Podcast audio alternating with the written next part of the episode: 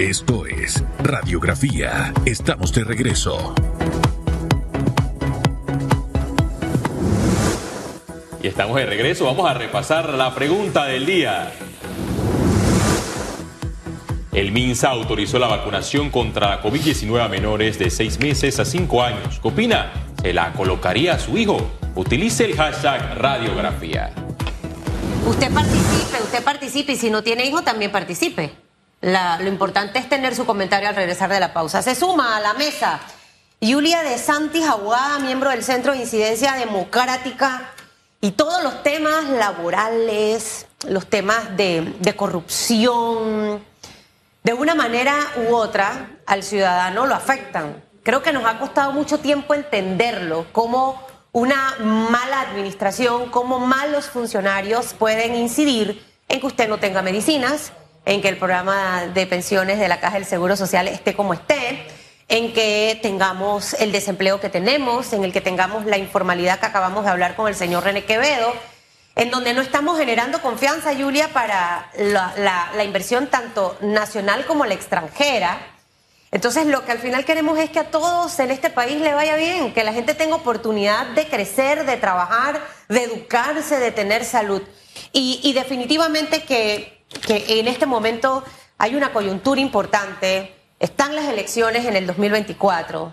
Yo soy como una gotita todos los días aquí recordándole a la gente, porque necesitamos en realidad cada día ir mejorando nuestra selección al momento de elegir. Eh, me gusta ver a las mujeres participar también en el tema de la política. Y tenemos tantas tareas pendientes y hemos demostrado a las mujeres sin ser feministas, porque no lo soy, de que cuando una mujer está a cargo de un proyecto, ahí están los resultados. Eh, y pero lastimosamente en la política nos cuesta también que la mujer pueda entrar y tenemos tantas tareas pendientes que cómo lo logramos. Siendo usted mujer, creo que tiene esa, esa, esa oportunidad en este momento de hablarle alto y claro al país sobre estos temas que nos aquejan y que hay que trabajar ya para resolverlos. Así es. Eh, bueno, no, no, o sea, que te hable un poco en general. Claro, de todo lo que acabo de mencionarle. es un poquito de todo, ok. En, cuanto a la em, empecemos por lo último. En cuanto a la participación política de la mujer, definitivamente tenemos un reto. Estamos, eh, como país, estamos muy atrasados eh, las leyes no nos acompañan porque en la mayor parte de los, de los países hay cuotas obligatorias y eso ha logrado una alta participación de las mujeres eh, en, los puestos de elección popular y que han sido efectivamente electas. Los porcentajes en los parlamentos 30-35% de América Latina, en Panamá todavía estamos como el 20%, y en todos los, los números siempre estamos atrasados el problema fundamental y que bueno ya no se va a resolver en esta en esta en esta elección del 2024 es que sigue el, el, sistema sigue teniendo una válvula de escape. Si habla del 50% de eh, candidatos mujeres, candidatos hombres. Sin embargo, hay dos temas. El primer tema es que eh, no exige que el candidato, que ese 50% sean candidatas eh, eh, candidatos em, principales, exactamente. Y el segundo, aunque no, aunque creo que en esta, no, perdón, en esta, bueno, hay, una norma que es genérica en el, en el código que habla que no dice si es principal o suplente, genérico. Y luego hay otra norma que sí habla de lo, que es contradictoria, que habla que sí deben ser principales, así que no sé cuál, cómo se va a aplicar. Pero además, el segundo ascollo que tenemos, que es el más importante, es que sigue vigente la cartita esta de, la, de, la, Secretaría de las Mujeres que, que certifica que no hay suficientes mujeres.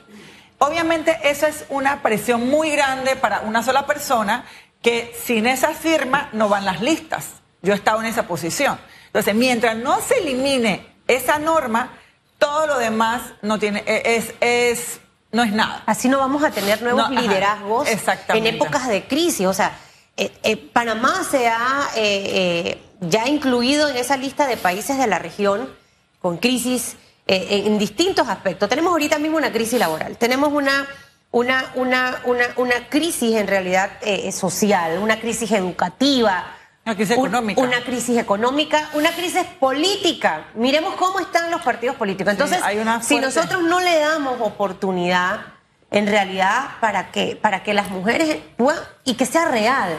Porque cuando yo hago las cosas enredadas así, Julia, yo lo estoy haciendo a propósito. Claro. Por eso es que también yo he sido muy dura y crítica con la Comisión de Reformas Electorales. Porque imagínate, hay dos aspectos y, eso se presta a la confusión y te aseguro que mira, no, yo sí voy a defender la comisión porque yo estuve en la comisión. La comisión mandó a la Asamblea un proyecto súper bien hecho en, el tema, en, muchos temas, entre ellos el de, la, el de la paridad de género. El problema, y se había eliminado la bendita cartita, la certificación. Y él, por supuesto, pues eso va a la Asamblea y, el mayor de, los diputados. Pero ¿qué hacemos, Julia? Eso lo reconozco, ganchito para ustedes allí. Y más que invierten su tiempo. Yo sé que tú siempre estás allí, allí, allí. Pero yo siento que lo que trabaje la comisión, si son estas tres páginas, cuando eso llegue donde los señores diputados, ahorita va a ser el diputado que iba a ser Feliz Antonio Chávez que me lo reciba, que esto tenga un peso. Sino, sino que cuando él llega, él agarra lo apachurra y empieza de cero. O sea, ¿qué hacemos? Es lo que hacen los diputados. Sí, en realidad. o sea, no empiezan de cero porque hay, bueno, creo que... Algunos temas sí. En algunos, digamos que sí toman en cuenta las recomendaciones, en muchos temas hay retroceso o no, o, no los toman en cuenta. Eh, y, está muy relacionado con los intereses partidistas, 100%. 100%. Y, y, es todo un entramado de, de, de intereses, que es la palabra, que hace que no las, las normas no se modifiquen. Y obviamente estos intereses se ven reflejados, porque aunque yo nosotros podemos ir, yo, yo he ido también a la asamblea, hemos ido a empujar la norma. Pero al final los intereses son los que mandan. O sea, la, la no hay manera de empoderar la, más la, la política. Entonces, espérate. Entonces, obviamente lo que, lo que tenemos que hacer las mujeres también, tenemos que preparar las mujeres y, este, y ha habido una, y, ha habido, eh, hay plata para, la, Secretaría de las Mujeres tienen plata para, para hacer seminarios, para prepararla, no sé qué. Siento yo que sí la Secretaría de las Mujeres podrían hacer más. Es decir, deberían eh, fortalecerse y eh, tener un rol más, más, digamos, más fuerte en los partidos para obligar a que se cumpla con el 50%. ¿Me explico? Es decir, que se prepare desde antes. No es que, no es que el día de las elecciones, cuando tienes las listas y tienes que firmar, tú no vas. Ah, no es que no voy a firmar, no. De un año, dos años antes, desde, o sea, desde ya, las secretarías de las mujeres deberían prepararse. Eh, yo fui secretaria del, partido que, el cual renuncié, pero yo fui secretaria de las mujeres y yo me preparé y tenía desde dos años antes de las elecciones, yo empecé a decir, no les voy a firmar nada si yo no veo que ustedes busquen mujeres. Y buscaron mujeres. Ah, y tuvimos un porcentaje alto de participación en el Partido Popular. Hay una paridad de género disfrazada en estos momentos en los partidos políticos, porque sí se eh, aprobó un párrafo específico con una válvula de escape. Y como usted lo ha mencionado, esta Comisión Nacional de Reformas Electorales se reunió durante más de un año todos los sectores allí presentaron sus propuestas, se lograron los consensos. Estos consensos llegaron a la Comisión de Gobierno. ¿Y qué dijeron los diputados? Nosotros tenemos la potestad constitucional de hacer esos cambios y desfiguraron muchos de esos los consensos. y por eso menciono que la paridad eh, de género es disfrazada en los partidos políticos. Y se ha visto, por ejemplo, en este periodo de recolección de firmas de precandidatos de distintos cargos de elección popular, hay mujeres que han renunciado a sus partidos políticos para dar el salto a la libre postulación porque ven mayor participación. Y hay otro escenario, hay mujeres que no han renunciado a sus partidos políticos y paralelamente se han visto obligadas también a participar por la libre postulación porque ellas aducen que no tienen oportunidad en el colectivo político. Eso, eso es verdad. Eh, eh, hay, eh, hay, situaciones, con, o sea, no te puedo generalizar, para situaciones concretas donde eso se ha dado, donde yo lo he vivido, donde mujeres de un partido se han ido a otro porque le han cerrado, el, le, han cerrado las puertas o la posibilidad de participar en un partido, se van a otro. Eso no hay duda alguna que para las mujeres no, es más difícil el acceso a, los... simplemente a ser candidatos. Ni siquiera te voy a decir todos los problemas que puede tener una mujer para llegar a ser electa. Sin embargo, la buena noticia es que se hicieron una, eh, la, Fundación Libertad Ciudadana hizo unas encuestas. Y en las encuestas eh, se, ve claramente que el ciudadano no tiene una, no, no discrimina al momento, al momento de votar. Y si ve que uno, o sea, él no dice, no, es que yo no voy a, votar por una candidata mujer, al contrario, ve una candidata mujeres como hasta una buena opción. Es decir, es un buen momento para que la mujer participe en una contienda electoral porque el ciudadano está listo para votar por una mujer. Pero para participar tiene, como bien lo dices, que prepararse y ahí tiene que acuerparle el partido político. Siento también que el Tribunal Electoral también debe tener algo de responsabilidad en todo esto. Yo sinceramente, yo voy a regresar de nuevo al tema de la Comisión de Reformas Electorales.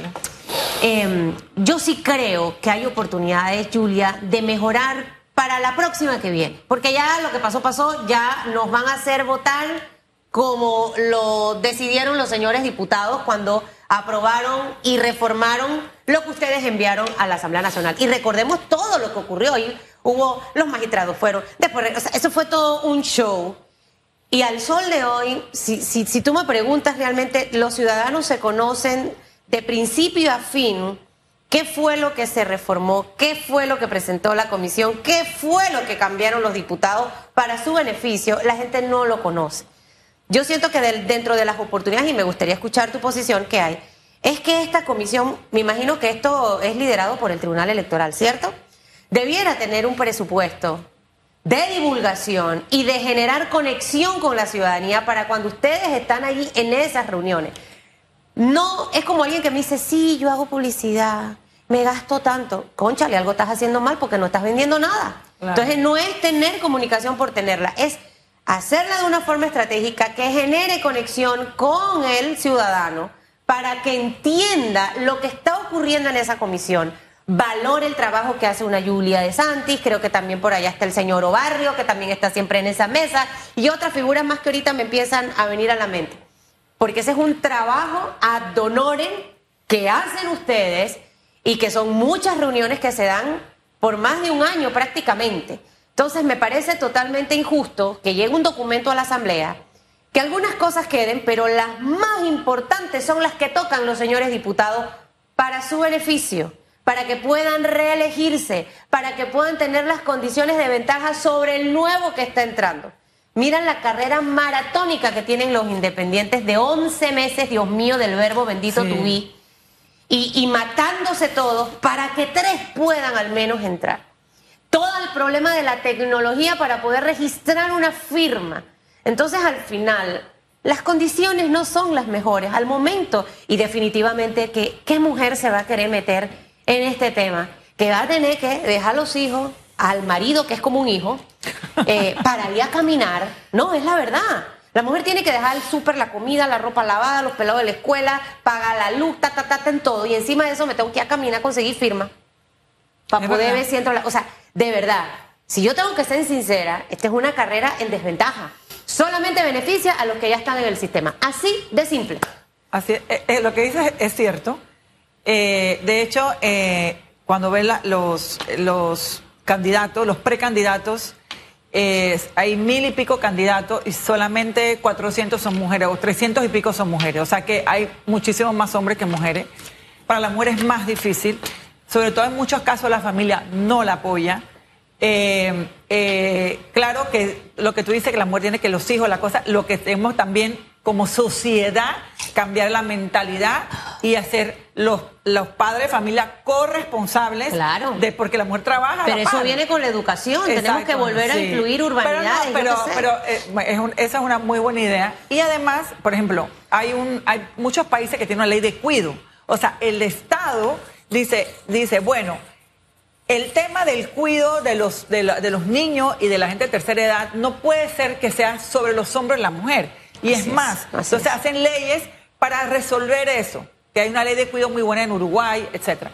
Entonces, este, realmente necesitamos como sociedad hablar sobre esos temas. Que la alcaldía, te interrumpo, tenga no parvularios, centros de atención integral claro. para que reciban a los niños y esto también ya le permite a la mujer salir y trabajar. No, o sea, aquí las autoridades, de verdad, cuando uno tiene voluntad de hacer las cosas, tú las puedes hacer. Sí, no, las, no las tiene, no las tiene, no las tiene. Y creo que la mujer al final nos tenemos que ver cómo resolvemos con la... Bueno, lo que pasa es que ahí tenemos redes sociales fuertes y conseguimos la tía, la abuela, la, que nos cuida a los niños, pero definitivamente hay un problema, hay un problema Y siento yo, por ejemplo, lo que tú dices, la Comisión de Reforma Electorales.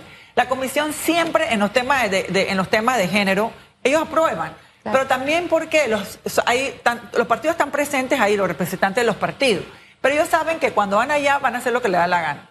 Entonces yo sí siento que de repente hay que hacer una, una estrategia después que sale de la comisión con las... Eh, eh, ¿cómo que se llama? Con, los, con, con, la, con la asamblea y hablar con los diputados y ver qué se puede hacer, buscar aliados. Y buscar a los mejores diputados. Ah, exactamente. Entonces, otro, otro tema importantísimo.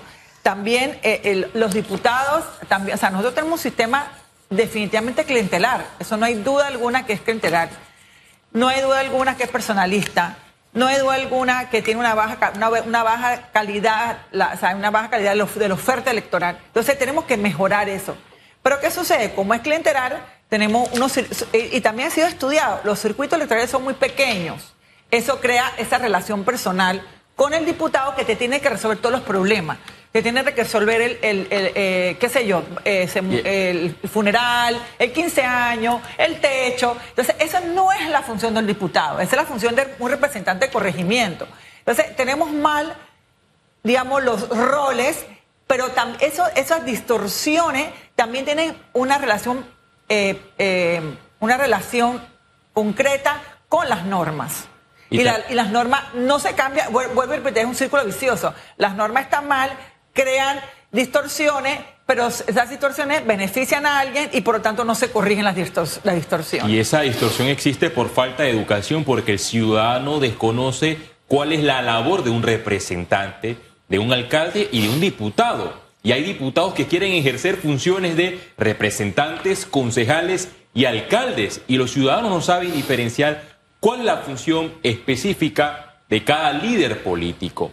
Yo veo el escenario como está difícil para que Panamá tenga una segunda mujer como presidenta de la República, porque hay desventaja.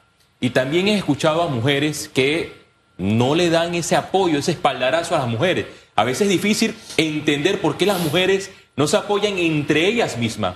Y otro factor es que en la Asamblea son pocas las mujeres que han llegado a ocupar el cargo de diputado. Y algunas han ejercido una función malísima, pésima, y sin transparencia. Y el ciudadano piensa que todas las mujeres que van a llegar a la Asamblea Nacional van a hacer lo mismo. A mi juicio no, porque en la viña del Señor hay gente buena y hay gente mala. Y es allí donde las diputadas que están actualmente en esa curul deben ayudar a sus militantes de cualquier partido político a impulsarla, a decirles, mira, que tú puedes llegar a la Asamblea Nacional. Esta fue mi estrategia. Yo traté de decir a los ciudadanos cómo iba a ejercer mi trabajo en la Asamblea Nacional, yo creo que tú también puedes, pero percibo que existe como una barrera que impide a más mujeres llegar a la Asamblea Nacional. En la Asamblea se aprobó un proyecto de ley de violencia política contra la mujer. Hay diputadas que cuando son cuestionadas dicen, eso es violencia. Es más, hay una representante en Chicago que un ciudadano le solicitó la revocatoria de mandato y ella lo denunció por violencia política. Son cosas como contradictorias y que el ciudadano de a pie a veces se le hace difícil entender, Julia. Claro, ok. Eso que acabas de decir, o sea, la ley contra la violencia política de las mujeres es necesaria.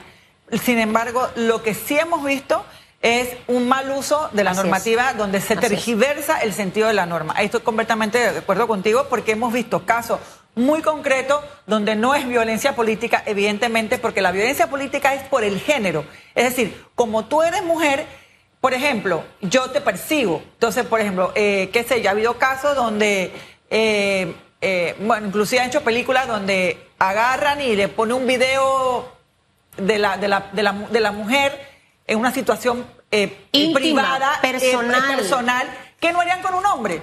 Entonces, ya eso, es un, eso sí es violencia política contra la mujer por ser mujer. ¿Me explico? Por estar bailando por salir en un bikini, etcétera, etcétera, etcétera, etcétera, etcétera, etcétera. Panamá es un país que tiene mucha violencia política hacia la mujer. Entonces, la ley tiene ese objetivo, proteger esa violencia. Sin embargo, lo que hemos visto personas que han sido cuestionadas porque sí, porque no, no porque sí, sino por, Por desempeño. por, por el desempeño, por temas específicos que no Y tienen quieren nada y que no tienen nada que ver Exacto. con su con su Pero eh, ¿sabes qué pasa allí, Julia? Por eso es que insisto, el tema de educar y formar. Estoy de O sea, acuerdo. si nosotros tenemos esta ley, yo necesito vocería sobre eso, para que el ciudadano entienda cuándo yo puedo cometer violencia contra una mujer. Entonces, eh, yo sé que tú vas a estar en la comisión nuevamente, lo vaticino.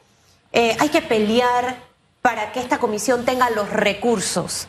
Búsquense a los mejores para conectar con lo que está ocurriendo en esa mesa con la gente. es una buena Segundo, una buena, una buena idea. eh, buscar la forma, la manera de ejercer presión sobre la Asamblea, de que se respete el trabajo que trabaja la comisión y que no se desvirtúe. No sé cómo se va a lograr.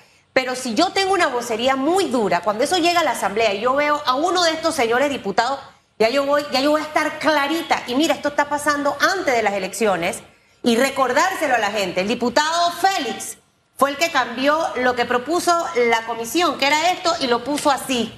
Esa es la única ma- manera de castigar al maleante, de castigar al delincuente que quiere seguir en el sistema para seguir robando y no darle chance a los nuevos líderes que quieren entrar a hacer política en este país.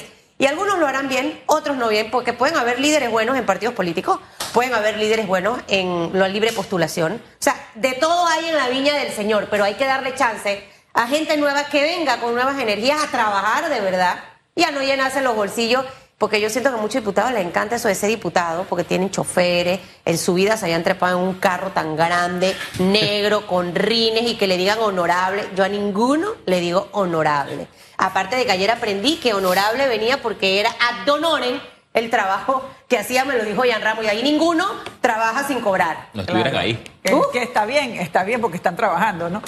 Pero bueno, sí, lo- lo- lo- el tema es la calidad. Pero eh, eh, un poquito respondo también a lo que decía, eh, el eh, lo, que, lo que pasa es con el tema, por ejemplo, las mujeres también las califican más fuerte.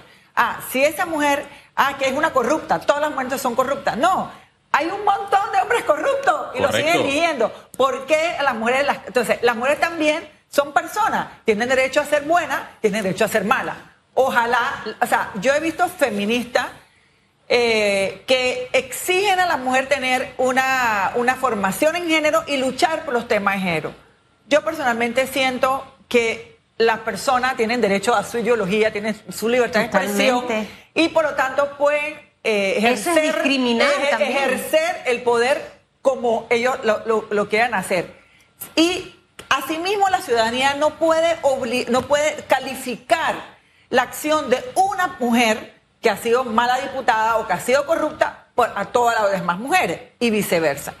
Por otra parte, hay un tema que es bien importante, lo que ustedes apuntan, la educación ciudadana en los temas cívicos. Así es. Porque si, por ejemplo, el- ¿qué sucede? ¿Por qué el diputado no aprueba la ley de paridad? Porque al final del día al ciudadano no le importa. Porque no ve cómo eso impacta en su vida diaria. No le importa. O le importa poco, o le importa po- unas pocas personas.